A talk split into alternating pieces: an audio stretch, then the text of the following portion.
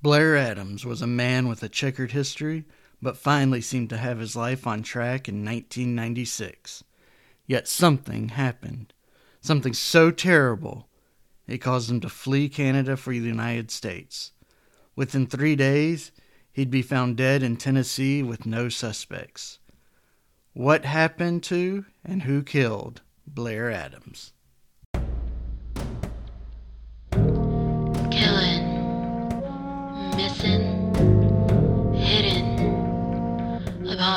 About bad things.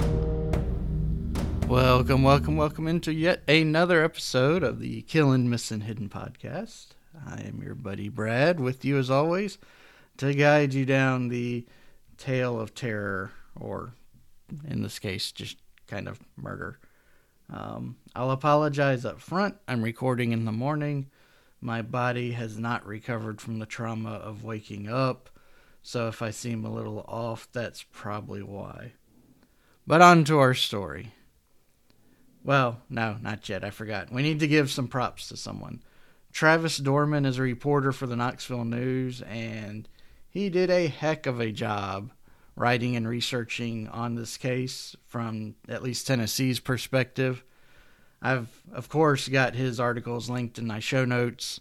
If you want to go check him out and read some more details, do so. Um, he did a really, really good job uh, with this case, and I, I think if you're interested in learning more, you can definitely dig out a little more gold than what I'm going to provide for you. And I have to somewhat apologize for last week's episode. I had a few people comment on how aggressive I got. Um, I was just frustrated with the poor policing. So please forgive me. I hope no one thinks I was truly complaining, but to the extent anyone found it inappropriate, please accept my apology. Okay, now we get into this case. So everything seemed to be going swimmingly for Blair Adams, a 31 year old Canadian man, in the summer of 1996.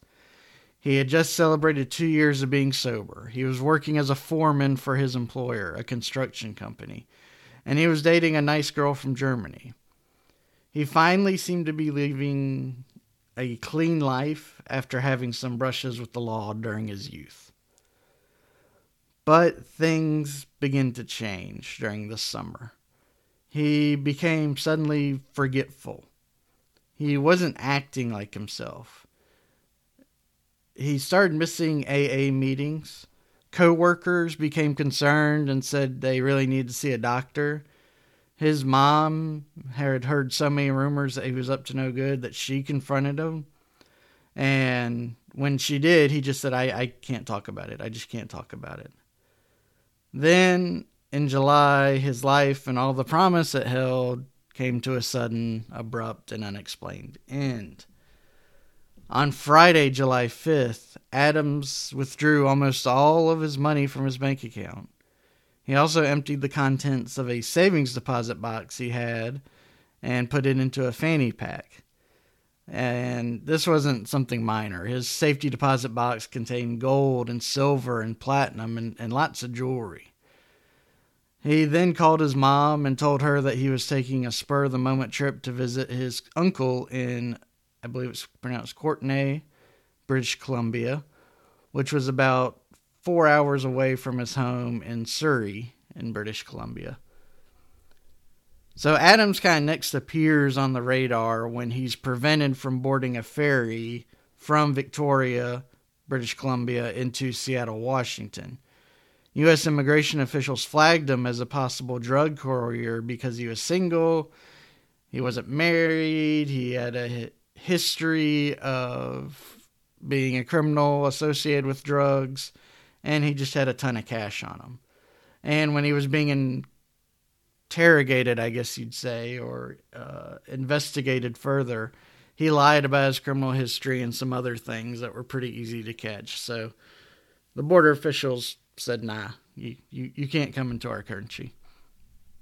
So after being denied entry, Adams spent that Sunday visiting a friend in Vancouver. He then went to see another friend in Westminster and then finally to see his mother in Surrey. And everybody agrees he just wasn't himself. He was scared to be alone and began crying as he explained that he was going to have to quit the job that he was so proud of holding. And everybody had noted to the police that like he was really really anxious. He even told one of his friends that he needed to cross the border because somebody was trying to kill him. That next day, Monday, July 8th, again 1996, Adams packed up his bags and left his mother's home. It'd be the last time she'd ever see him alive. He told her he was going to travel to America to attend the Summer Olympics, which were being held in Atlanta, Georgia, and were set to begin on July 19th. Instead, Adams left his mother's house and went to the airport to buy a ticket to Frankfurt, Germany, where his girlfriend was living. He had also been to Frankfurt before as part of his work, and he had some friends and connections there. So it kind of made sense for him. Well, if I can't get into the U.S., I'll go to Germany. While he worked in Germany, it's kind of interesting to note that he was generally described by most of his co workers there as kind and gentlemanly. Several of his male co workers said he was abrasive and quick to start fights over very minor things. Shortly before Adams decided he needed to ditch town, several German workers transferred from the Frankfurt area into uh, British Columbia. And he told one of his friends that he was really worried that they were out to get him. Now, the next morning, he was found wandering near the Canadian US border before dawn. He was arrested because he matched the description of a recent car theft. Now, oddly, the stolen car was found not far away from where Adams was arrested. And officers noted that Adams seemed to be in a daze and he had multiple, multiple scratches on his hands and legs, but they were all small ones. I guess the kind you'd get fighting a cat. However, he proclaimed his innocence, and there was really no evidence tying him directly to the vehicle's theft. So he was released later that day. Now, interestingly, looking back, uh, at least one friend reported seeing Adams driving in a car that matched the stolen car description before he left Canada. So Adams, being ever persistent, tried to cross into the U.S. Uh, and this time he succeeded. But for what it's worth, I found at least one source that claimed it took Adams five attempts to get into America. So I, but I couldn't find any details on the other two attempts. But on this either third or fifth attempt, he rented a Nissan Altima from the Vancouver International Airport and drove to Seattle. At the Seattle Tacoma International Airport, Adams then bought a one way ticket to Washington, D.C., which is kind of noteworthy because a one way ticket costs twice as much as a round trip ticket because airline pricing makes so much sense. When he landed in D.C., Adams rented a Toyota Camry he got into a minor traffic accident in Troy, Virginia, later that morning. The motorist he had hit said Adams was very, very polite, but it was clear that he was in a hurry. Adams was next really spotted in Knoxville, Tennessee, one of the true places of evil in the college football world. I think he arrived there around 5:30 in the evening. And here's where I say roll tide.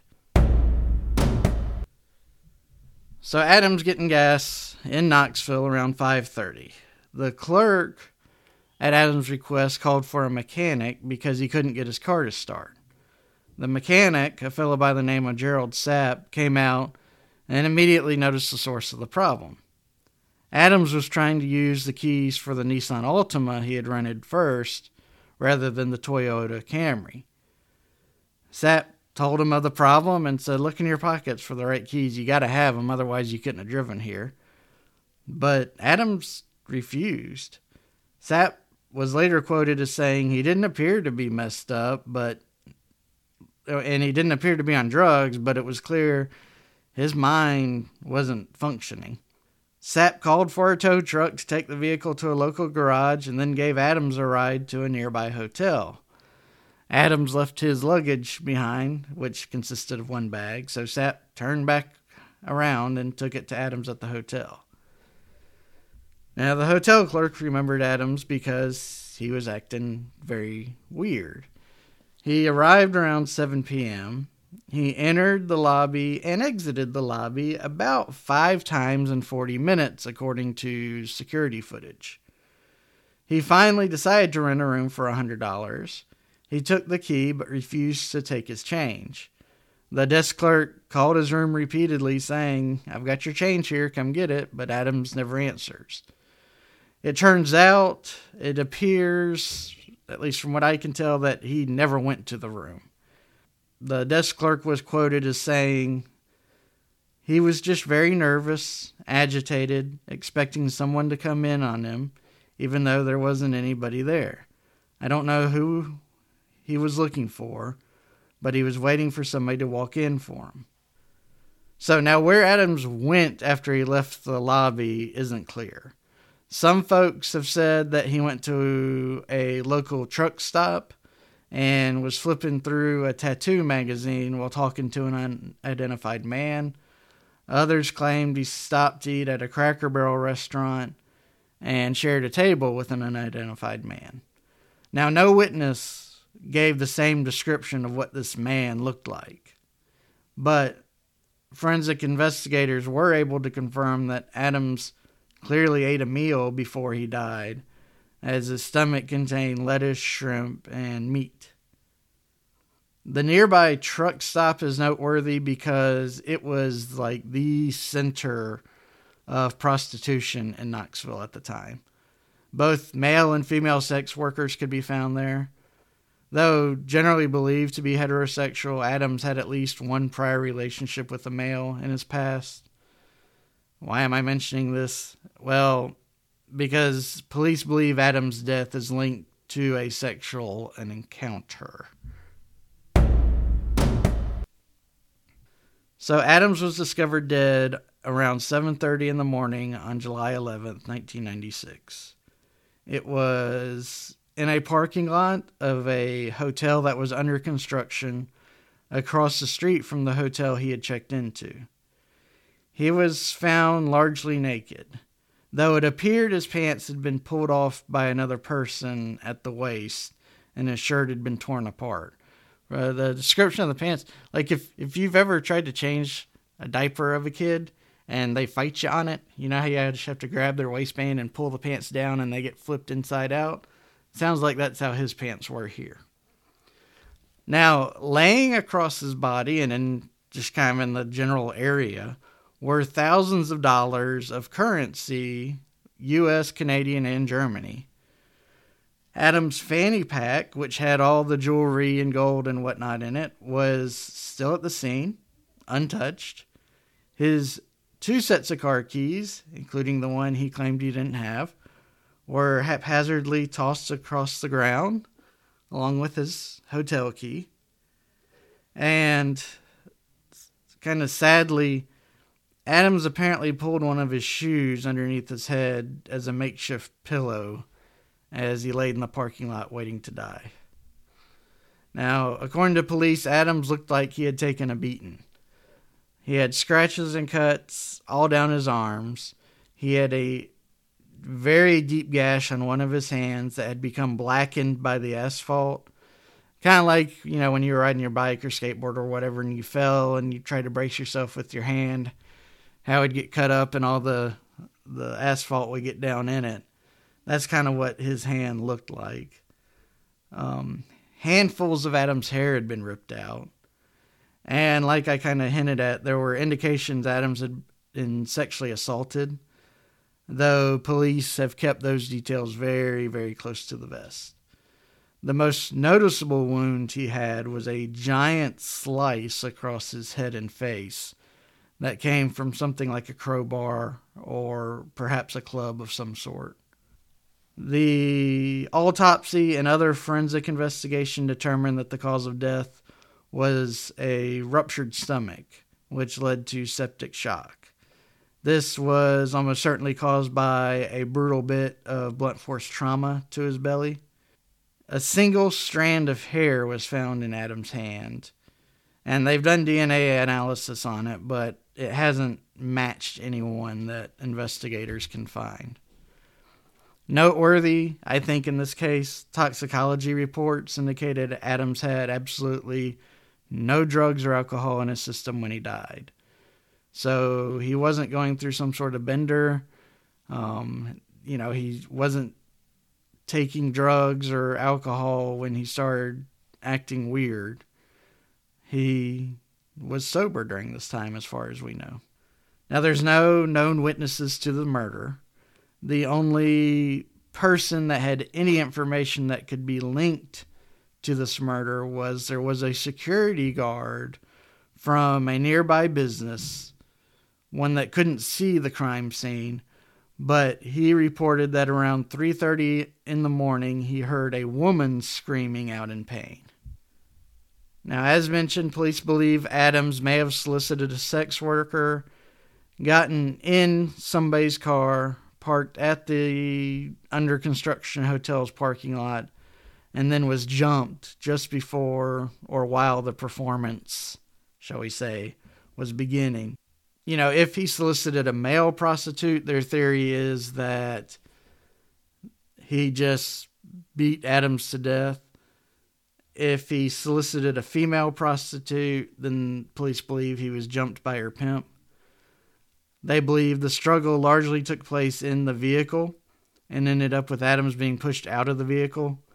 The lead detective, David Davenport, thinks that Adams was pushed from the car as it left the parking lot and was struck in the bumper, or excuse me, was struck by the bumper in the abdomen in the process, accounting both for his road rash hand and the abdominal injury.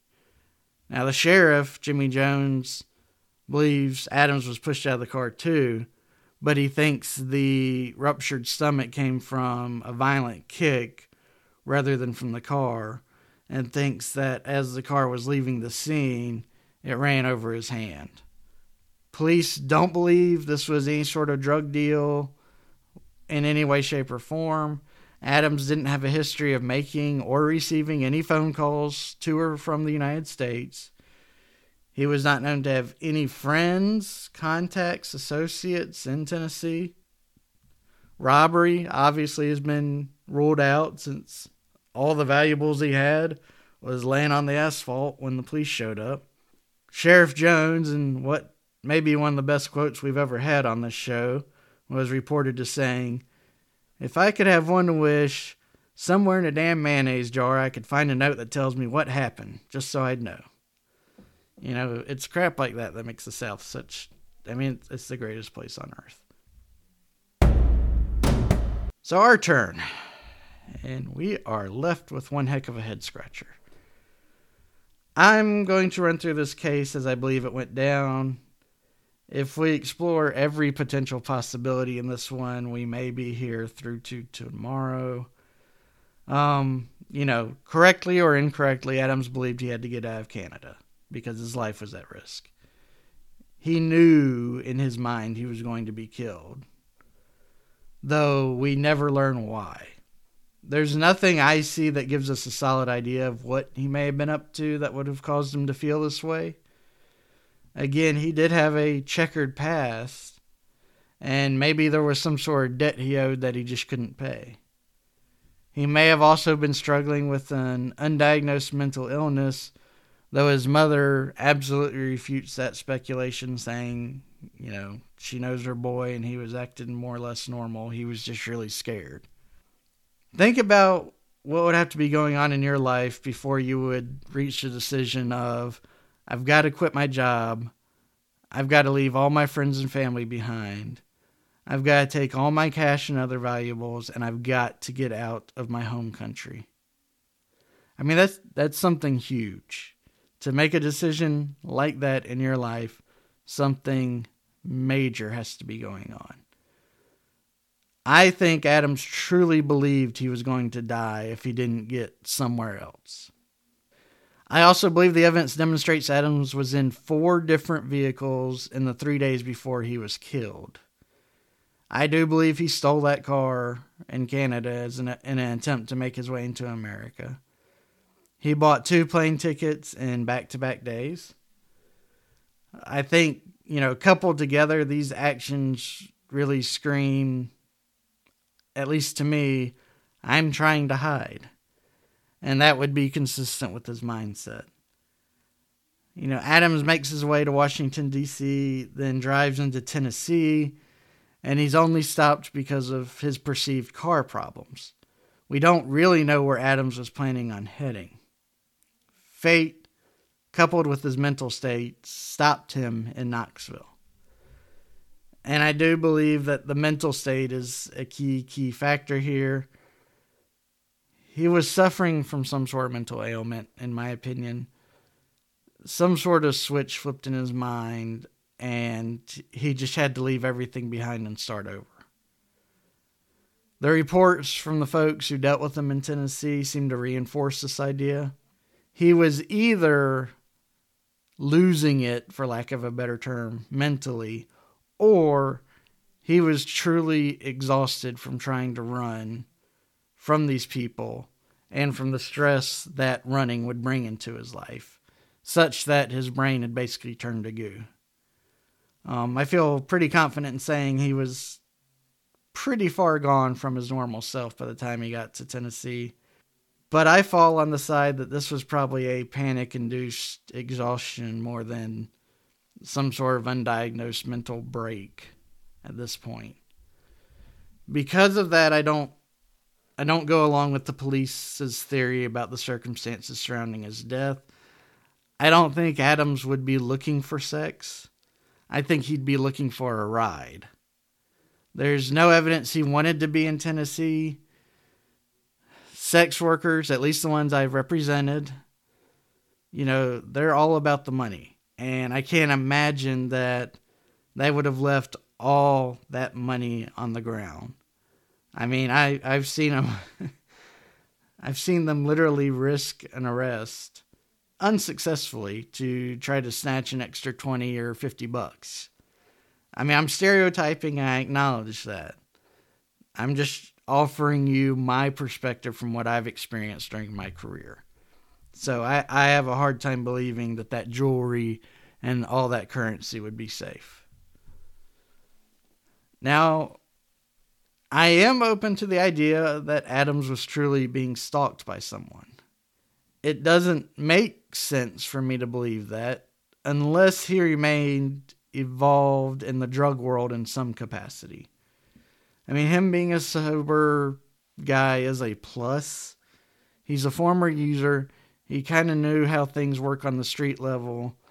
He had connections, but then he got clean.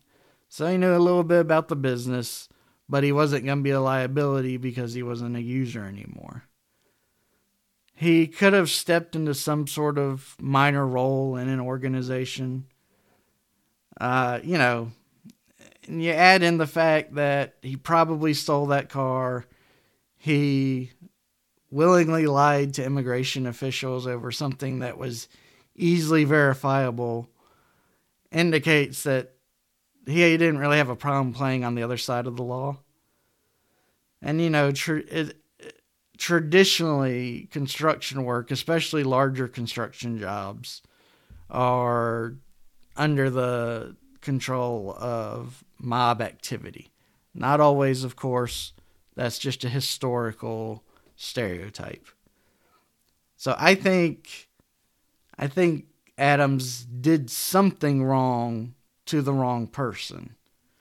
Either he shorted his bosses or he snitched on them or maybe he just slept with the wrong person's girlfriend. And him being such a low level guy in the organization means he can be knocked off so much easier than anybody with rank. You want to get rid of a problem before they put your put you in a position to really compromise your illegal organization. So, just kill the dude. Problem solved. Now, he could have gotten in bed with some of the Mexican cartels because despite what politicians in the media want Americans to believe the cartels bring a ton of drugs and a ton of money and a ton of human trafficking across the Canadian border into the U.S. because of all the attention the Mexican border gets. And so he could be valuable having a man up there near the Canadian border that a cartel could rely on. Now, being hunted by a cartel would be so so much worse than the traditional mafia. Uh, and Adams would have known that, and he certainly would have been desperate to find some sort of safe haven. The drug cartels also have access to incredible levels of technology. It's it's almost super villainish what they have access to. From my research, the first GPS equipped rental cars started appearing on the market in 1992. Around that same time, they also started realizing the potential of using GPS to find missing cars. So I feel comfortable, though I could not confirm, that GPS monitors were probably starting to become an industry standard by 1996. So let's make that assumption that he was he had rented a car at the Washington airport that had some sort of GPS monitoring. I think they could have easily been traced by the cartels. And to me, it's just way, way too much of a coincidence that Adams is running for his life. He's headed into lands he's never been to before. And he ends up being killed less than 12 hours after his rental car stops working. That is either a wild coincidence or he's actively being preyed upon. So I'm chalking this one up to a hit. As improbable as it may seem, I understand we're making some leaps in logic here, we're making some assumptions, but there's just too many little flags sticking up for me to ignore. He's scared for his life. He's constantly changing his plans, constantly changing vehicles. He runs out of steam in a place he would never be, and he's murdered in a brutal way, possibly with a bit of torture thrown in to boot. And again, I, I view this as him just being exhausted from the run. I absolutely could be wrong. I've made a lot of assumptions and a lot of speculation, but we aren't left with much evidence to work with. And that's what makes the most sense to me in my mind as to why this otherwise young man who was seemingly on this the brink of having a successful normal life would wig out and end up dead in Tennessee. It, it, it just doesn't make any sense. So, as the Toronto Sun said, if unsolved mysteries can't beat out new leads, you know it's going to be a tough case to solve. And that's what we have here. I'm with the sheriff. I'd love to learn what truly happened here, but I'm fairly confident we will never, ever get the full story. That's our tale for this week. Now let's get to our little bits of business. First, we're going to say welcome to our newest members and to our super secret, super special Facebook group. Those new members are Ginger, Mike, Amy, and Elgro. They are truly wise, and they deserve our respect, and we'll be receiving a very steep bill for the membership fee soon.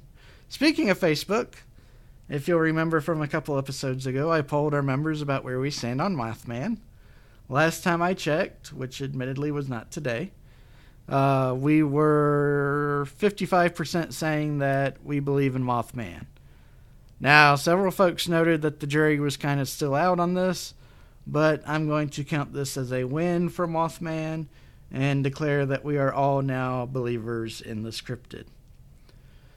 Remember, too, that once we reach 25,000 listens, we're going to have a super special giveaway. I'm working on lining up some cool loot. Um, I've confirmed the coolest one so far, and just have to put together the rest. Those in our Facebook group will get priority in this giveaway. So make sure you enlist. More details are going to follow, but you'll want to be in on this ride if you like getting free stuff. As always, please share our podcast with anyone you know who may dig the show.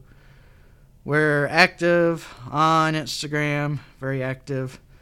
Uh, our account name is kmh.podcast. You can come follow us and see a bunch of nonsense. As always, remember if you want to check out any of our sources, like I mentioned at the top of the show, we put our show notes online with every episode.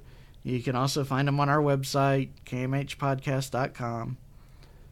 I think I've mentioned this before, but we're closing in on 100 Apple podcast reviews.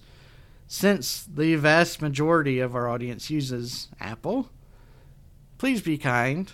Go leave us a five star review and let's see if we can't reach 100 reviews by the end of the year. Why? I don't know. Um, 100 sounds cool. It's a nice round number, number, you know. And make sure you subscribe too. All right, I've kept you waiting long enough. We've got our palate cleanser, but it is not from Mr. Eli this week. I received a listener uh, suggested palate cleanser, and I thought it was pretty good. So this is from listener Graham. My new housemate says the place is haunted, but I've lived here for over 300 years have never had a problem. So, nice little spooky one for you. All right, my wife my wife also insisted I share this story with you. My stepmother's Instagram account was recently hacked, and I received a message from quote unquote her that was obviously not from her. So I had a bit of fun with them, and she thought y'all would enjoy the back and forth from my alleged stepmom. Glad to hear from you. I'm pretty doing good as well and can't complain about it, even happy with my present situation with the help and support of COVID 19 grant benefits subvention in my life. What are you up to these days? So, this is my response, and this is all BS, but I thought it was fun. Well, you know, since the surgery, things have been tough. I'm hoping I can get out of bed sometime in the next couple weeks. I'm just in that place between being in terrible pain and being terrified of taking the pain pills. You know, I just really don't want to risk falling off the wagon again. It, it took me so long to get clean and convince my wife and my kids to let me move back in. I just can't risk messing that up. But I, I don't know what to do. What do you think I should do? And here's the response from the hacker. That's good to hear from you. You need to keep yourself private. so I, I had a hacker telling me that, yeah, we don't need to hear all that. At that point, my stepmom deleted her Instagram account. So I'm disappointed I couldn't continue the drama with them because I absolutely would have continued on for weeks if they would have kept engaging. I like doing that to to hackers and uh, people who call claiming I owe them money when I know I don't and things like that. So, well, with that, we're done. Um, as always, this has been Killin', Missin', Hidden, and you have found this episode to be interesting. The host has struck you as being highly charismatic, and your life is now more fulfilled and more meaningful. This is our gift to you. All right, be good, kids. Brad out. Thank you for listening to Killin', Missin', Hidden. Make sure to rate, subscribe, and share. Questions? Email us at info at kmhpodcast.com.